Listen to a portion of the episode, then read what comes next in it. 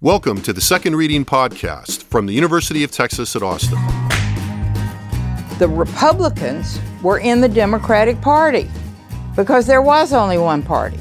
So I tell people on a regular basis there is still a land of opportunity in America. It's called Texas. The problem is these departures from the Constitution, they have become the norm. At what point must a female senator raise her hand or her voice to be recognized over the male colleagues in the room? And welcome back to the Second Reading Podcast. I'm Jim Henson, Director of the Texas Politics Project at the University of Texas at Austin.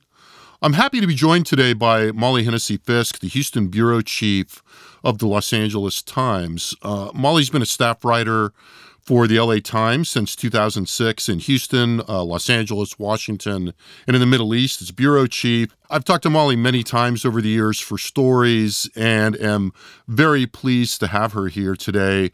Molly, thanks for being here. Are you on the road or coming to us from Houston? Thanks for having me. No, I'm back home in Houston for a little while. Um, no doubt before you get out again, I suspect. Um, yeah, I'm trying not to jinx it. I have stories to write. yeah, I got to get one kind of work done before I can do another, right? Exactly. Well, I, I invited uh, Molly to be a guest, you know, initially because of a story she wrote a few weeks ago while I was kind of out of the loop on the activities of the the Patriots for America militia group uh, on the Texas border. Um, that story was published on May 13th in the LA Times. Um, and I want to start by talking about that story, but but Molly has also written and reported prolifically, speaking of having work to do from Uvalde in the aftermath of the mass shooting at Robb Elementary, which, of course, you know, I also want to talk about.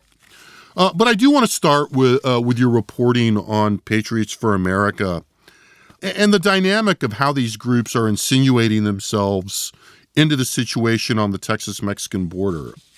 One of the things that I, that I loved about the story was the close reporting. You embedded with them for a few days. Uh, tell us about how that was set up and, and, give us a sense of what that was like experientially. I mean, you, the reporting's very, you know, very vividly written, but I'm just curious what that was like too. So I had heard about the militia back in December, and I should note that they call themselves a militia. Um, so that's not me putting that label on them. They embrace that label and, and took some time to explain to me what it means to them. So um, I heard about them in December and contacted them, and they um, said they'd be more than willing to have me come and cover them at a, a um, commissioner's court meeting, but they weren't willing to have me embed until they saw, you know, how um, balanced my reporting was. So I did that initial story, and they said they thought it was fair. Um, there were other reporters there um, uh, while I was there, and they seemed to think it was fair local reporters. So um, after that, they said I could embed with them, and I had to cover some other things before that. Um, and it ended up working out that I embedded with them right before um, there were news reports that Title 42, the pandemic era uh, rule that has prevented a lot of migrants from claiming asylum that was due to to get removed. It ended up getting tied up in the courts, but they were very concerned, as as other conservatives were concerned, that that Title 42 would get removed and a lot of migrants would be allowed to enter um, uh, legally. And so it was a really interesting time to be there with them, talking to them about um, how they were preparing, what they were doing, and going on patrols with them. It seems then you probably have some sense of this although it did sound like from the story they were not completely forthcoming. But I'm wondering how much you learned about, you know, how they organize these patrols. I mean, it, it strikes me as kind of an undertaking for them to do this. I mean, what are the what were the logistics of that like? Yeah, so Sam Hall um, is the guy who founded Patriots for America. He's based in uh, in the Metroplex area in North Texas. And most of the uh, volunteers, the members of the militia, come from Texas, but some come from out of state, like Florida. Uh, there's a guy from Illinois, from the Chicago area. Um, they have, uh, you know, a presence online. They get donations online. Sam used to work as a salesman, but now he just um, pretty much runs the militia. They do these week long, what they call rotations, um, once a month down in the in the Uvalde area, but they'd also been in Kinney County, which is right nearby there, so a little bit north of of the border. But while I was there, they were going down to Eagle Pass, right on the river on the Rio Grande. Um, most of the the folks bring their own equipment, their own like long guns, AR-15 style rifles, but then also like pistols. They wear tactical gear like vests, have radios with earpieces, communicate a little bit in code for security. They say um, their their main focus is trafficking victims, children and women, um, and also cartels and working hand in hand uh, is the way they they see it with law enforcement supporting government not opposed to government like there are some militias that are opposed to the government they I felt like to your your question about how forthcoming they were, I thought they were pretty forthcoming, especially I mean, I stayed with them and so we'd be out patrolling until like two, three in the morning sometimes. Um, or we would patrol during the day and then be back at this um, ranch where they were staying. Um, and we would talk, just have conversations about all sorts of things. Um, and I would ask questions like, Do you believe in QAnon? Um, and Sam said, when he said no, I said, Well, but do you believe in Pizzagate? And then he said yes. And we talked about the differences between that. Um, he doesn't believe in QAnon, but he does like um, Marjorie Taylor Greene, who is a lawmaker who has embraced QAnon. But, and then so we talked about how he sort of rationalizes those, those two things. So I felt like we had some pretty interesting conversations. And then I also got to just see them in action. And in addition to the story, I recorded a lot of audio. And so we did a podcast as well, so people could just hear um, them presenting themselves in their own words. And people can find that podcast on the LA Times website, right? Right. Okay. Well, you know, I, am glad that you went directly there because you went to two things I really want to ask you about, and I, I want to start with probably the, the tougher thing since you know the, you got credit from them for being even-handed. I mean, I thought one of the great things about the story was the way you do present that that vignette of that conversation about you know QAnon versus Pizzagate and the distinctions therein. You know, mm-hmm. from the outside, those probably seem like kind of minor distinctions, right? But I'm also, you know, you, you know, you also included them saying that, you know, they are not white supremacists, they are not anti-government. How do you sort that out? I mean, how do you evaluate those claims that, in terms of their own self-understanding, in terms of what you came away with? Yeah, I mean, they feel very strongly about that. And I actually, when I went back um, to the area to cover the Uvalde shooting, the shooting at the elementary school, and they happened to be on patrol um, for their May week long patrol. And I went and revisited them and we talked about their thoughts on the story. And that was one thing that one of the members had had taken issue with was including allegations from the ACLU and, and as Southern Poverty Law Center, you know, saying that they're racist, white supremacist, um, that they were, you know, posing as law enforcement, that they were questioning migrants when they, when the migrants, you know, maybe assumed that they were law enforcement and didn't have a right to say, no, I don't want to talk to you, um, especially children um, who law enforcement have special training and questioning and so forth. Um, I mean, I feel like my job there was really just to observe and report, to try to ask informed questions that um, push them on things like the QAnon point. But at the same time, you know, I talked to the ACLU, I talked to SPLC, and then I went back to to Sam Hall and said, "Well, you know, they're saying this stuff about you. This is what the complaints say that the ACLU submitted to the Justice Department." And I sent him copies of the complaints and said, "Can you tell me what you think of this?" And and I included that as well. So I, I like to leave it up to the reader to decide. And I think it's also interesting that if you look at the the complaints ACLU submitted to the Justice Department, they cite a number of media reports as evidence. So I also feel like going out with them and documenting is just, you know, creating something that can be judged by the larger world or can be interpreted by the larger world. Yeah, and I thought you did a good job of, you know, that there's a lot of description of what they're doing in the in the dialogue you capture without drawing that conclusion. You know, the other thing that came up in your first, you know, that in your first response to this is also kind of the, uh, you know, and, I, and maybe this is too stark a contrast, but the issue of policy versus reality on the ground when it comes to law enforcement interactions with these groups. You mentioned in the story that DPS has a kind of you know, I'm not sure exactly how to describe it, a kind of amorphous, you know, keep your distance strategy. But it, seems to me the the descriptions you have show a much a much more complex set of interactions between official law enforcement and at least this group. What you know, talk about that. What did you see that and, and you know what what is happening there? Part of the reason I really wanted to go out there and be with them, and and I was glad that I was able to do that, that they let me do that, is those interactions with law enforcement. I mean, I've been covering stuff on the border, doing ride alongs with Border Patrol, as well as other agencies like constables and sheriffs in different parts of the border for more than a decade. I've never seen this before.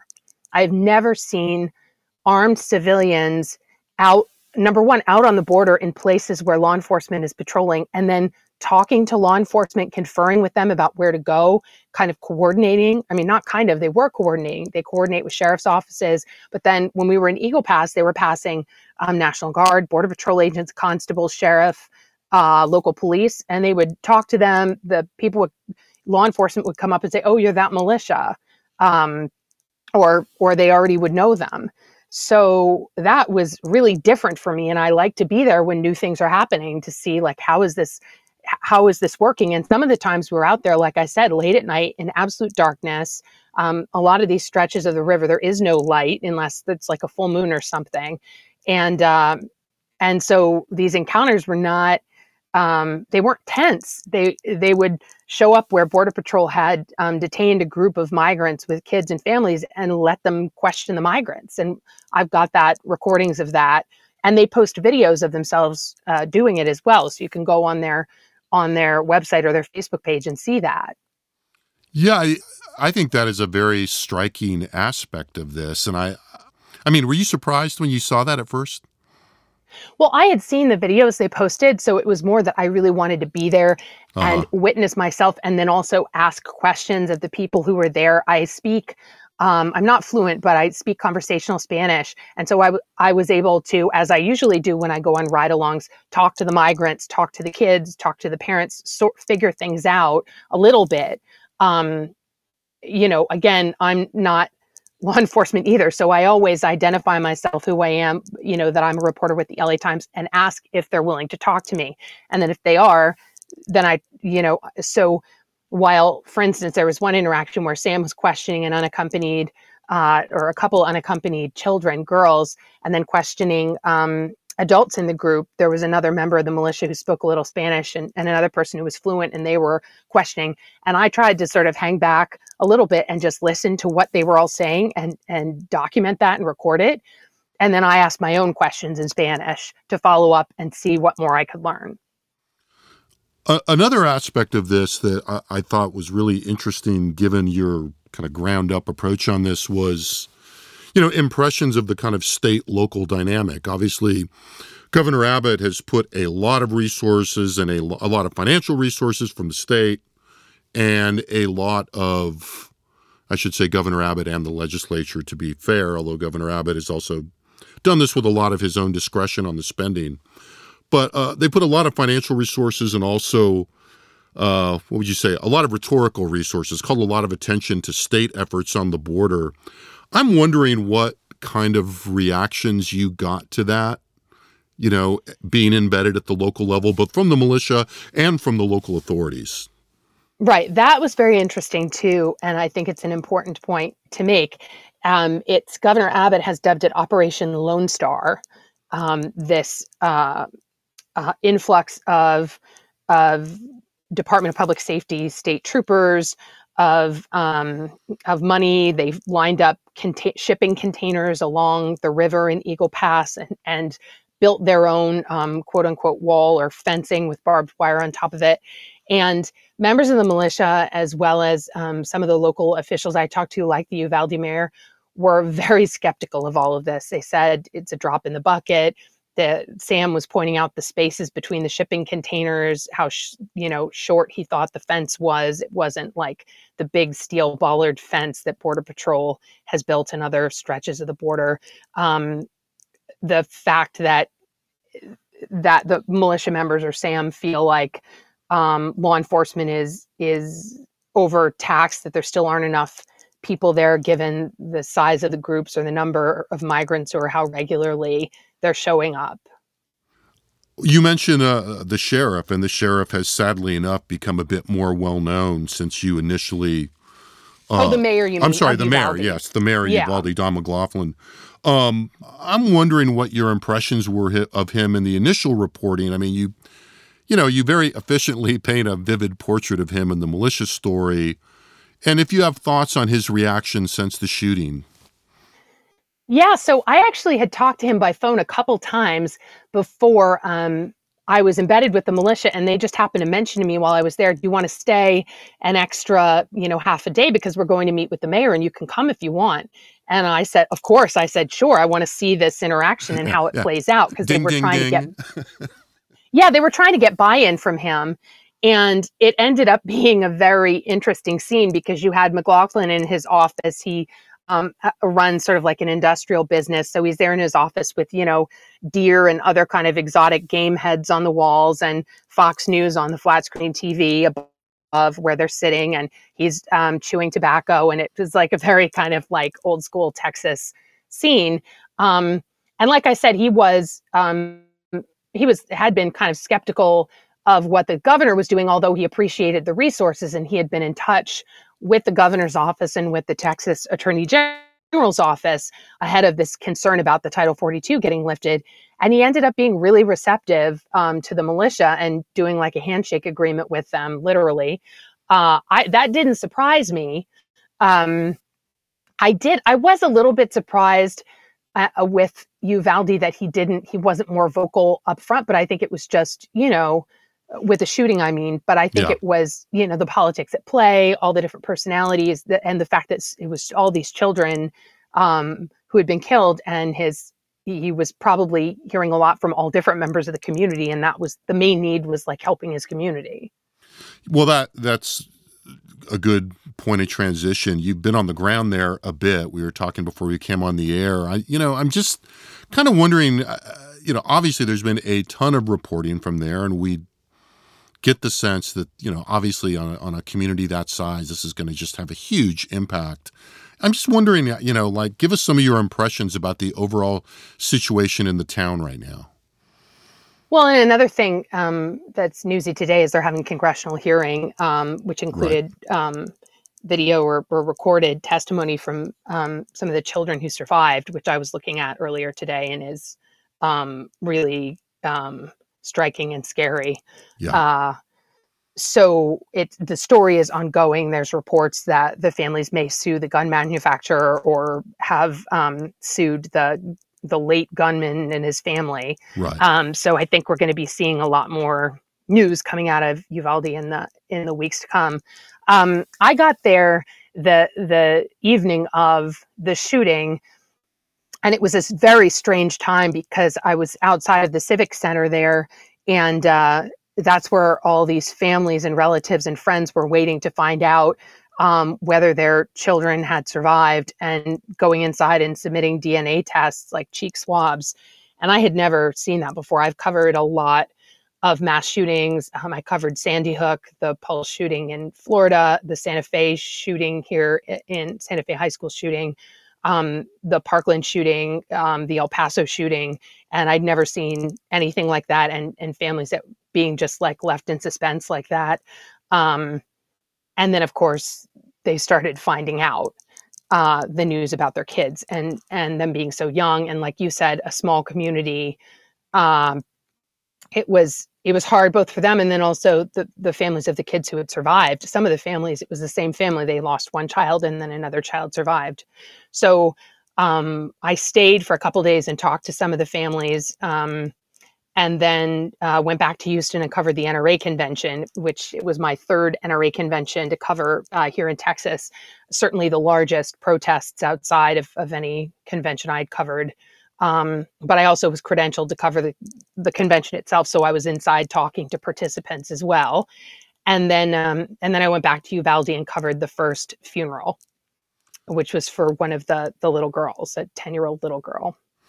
And uh, you and others have written stories about survivors' reaction to what seem to have been obvious problems in the police response and you just talked about some of the already some of the movement on legal action. Yeah you know i'm, I'm curious in, in having been around people in the town so so much you know how close to the surface and how prevalent is is that? Is the you know the feeling that the you know the police handled this poorly?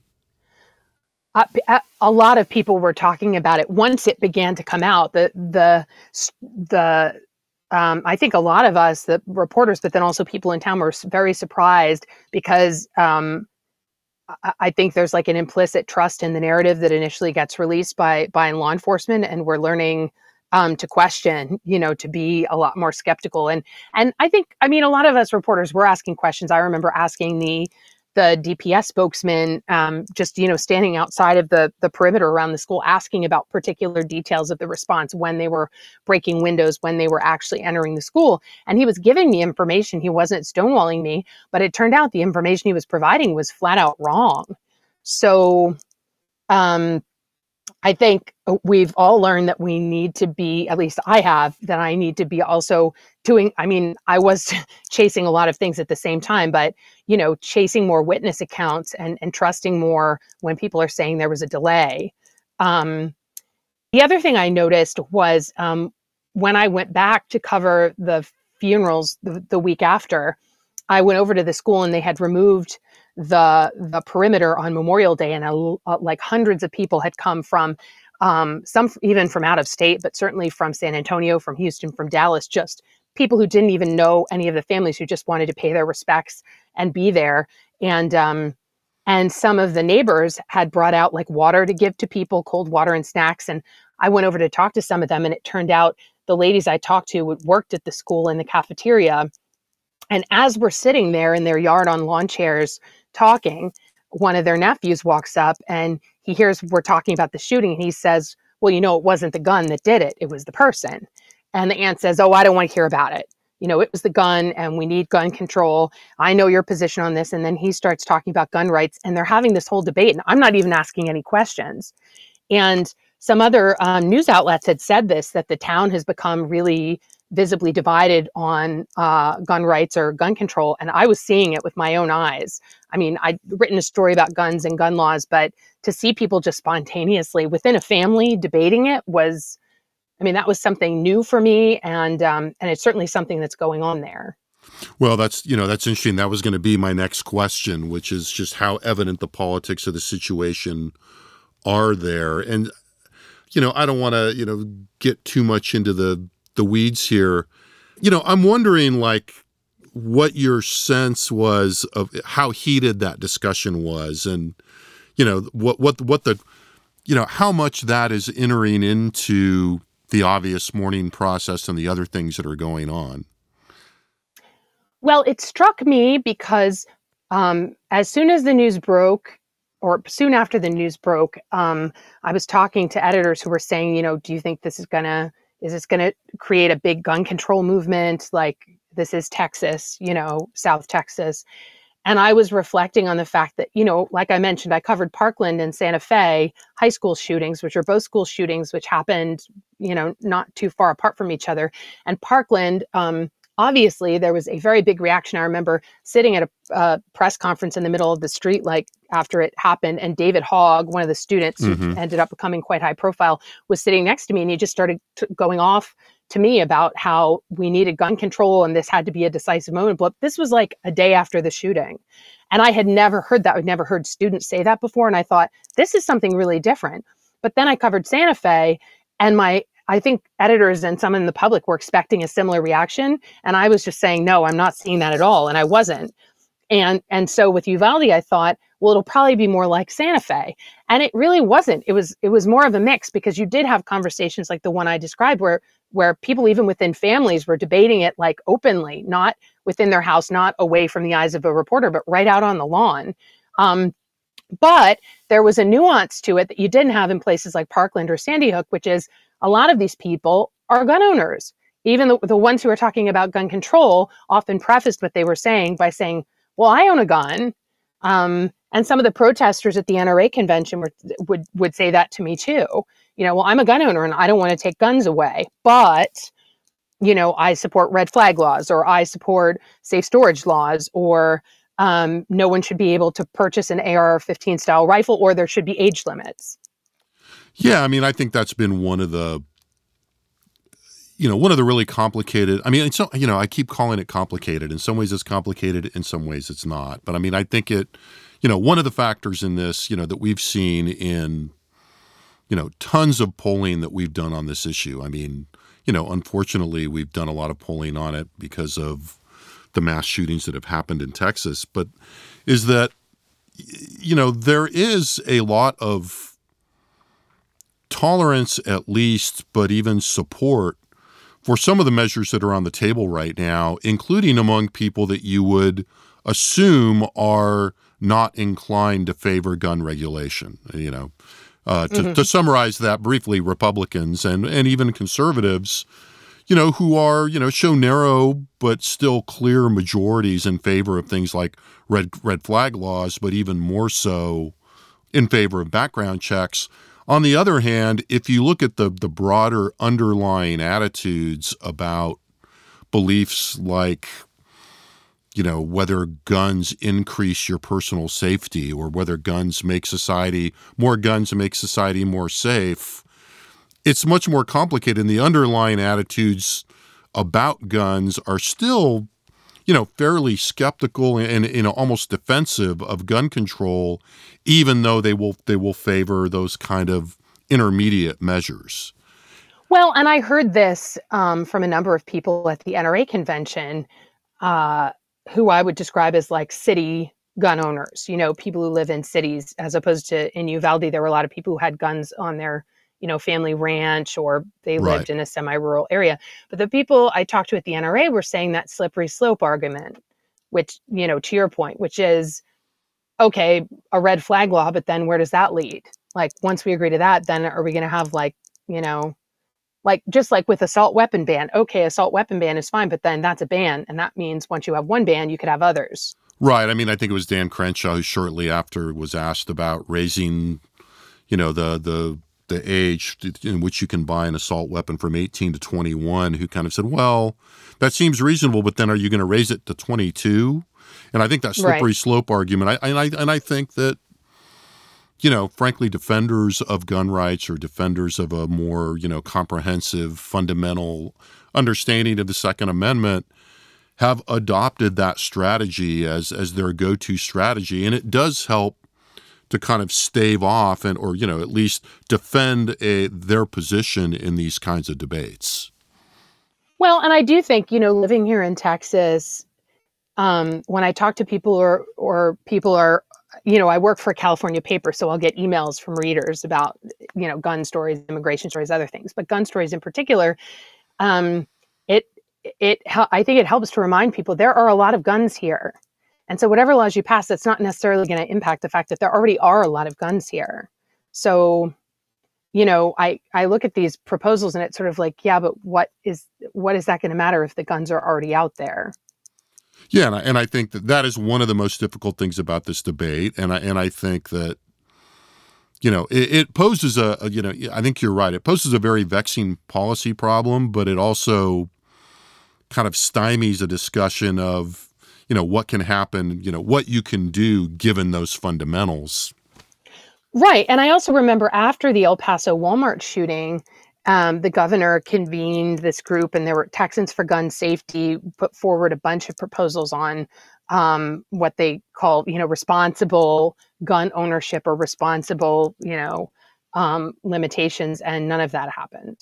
Right, and I think you know, I mean, there's a my own sense of that explanation is about when that all happened in political time. You know, I think that right, you know, those those the the Midland shooting and the El Paso shootings happening on what August of 2019. That was when the governor and the lieutenant governor, you know, got some national attention for seeming to be open to gun control measures of a, you know, the kind of a relatively mild manner, but still something that was a departure for both of them.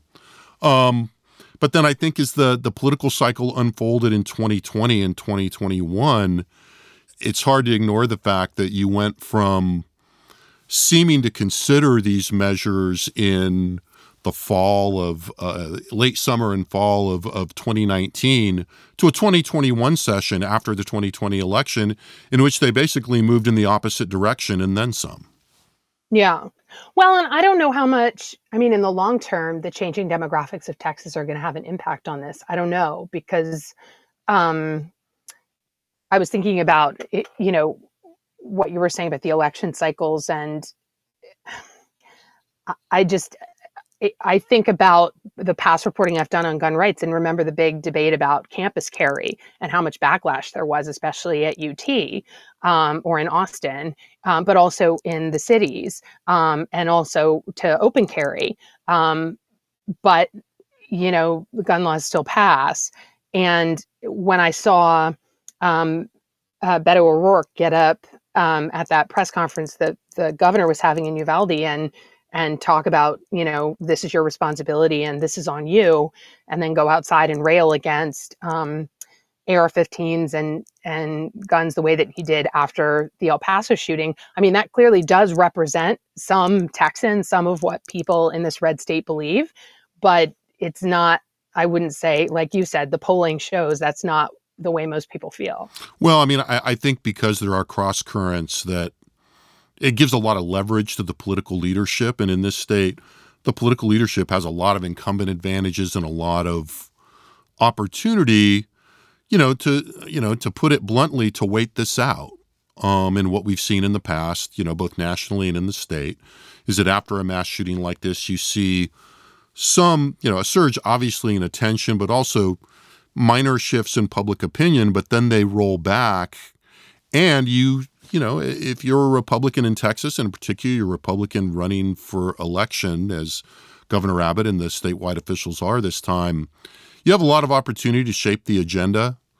Um, and I think we've seen that in the last week. I mean, I think the governor and and the legislative leadership are kind of diffusing that pressure right now. There'll be, as you were mentioning, there are hearings in Washington today the first House committee in Texas that was appointed to look at this is is meeting tomorrow. I was we record this on. But Wednesday. I think it's it's it's important to note, as somebody did when I posted that on Twitter at first, that they, that committee is not addressing guns. They're addressing school safety, and the announcement about that committee said nothing about guns in it. Yeah, there's a there's a there's a five bullet point list that the governor put out, and one of them is a very, you know, obtuse reference to firearm safety. I think but it's embedded in you know a bunch of other stuff, and I think that's that's exactly the kind of diffusion I'm talking about between yeah. that and hammering and the mental health point. Them and, and then also the school safety point. So I think you know with much less fanfare, but in something that is going to take a lot of bureaucratic energy, the governor's also directed TEA to revisit the implementation of SB 11 and to you know expand consideration and rulemaking on on school safety.